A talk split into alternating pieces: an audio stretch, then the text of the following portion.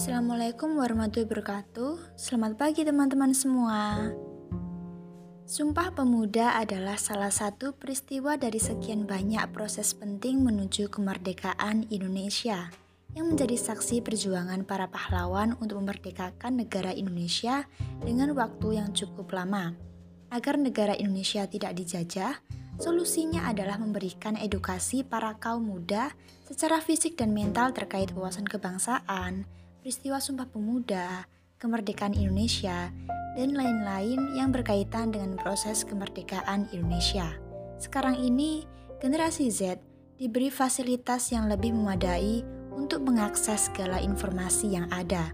Oleh karena itu, pemuda zaman sekarang harus lebih diberi arahan dan bimbingan untuk menerima dan menggunakan informasi tersebut dengan bijak Kemudian harus diperkuat lagi dengan empat pilar kebangsaan yaitu UUD, NKRI, Pancasila, dan Bhinneka Tunggal Ika.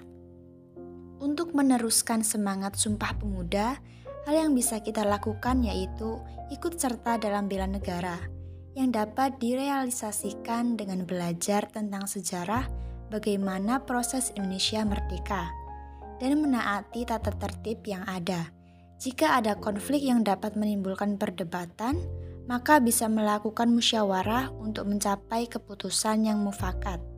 Melakukan sosialisasi terkait pengaruh dan dampak arus globalisasi kepada generasi muda.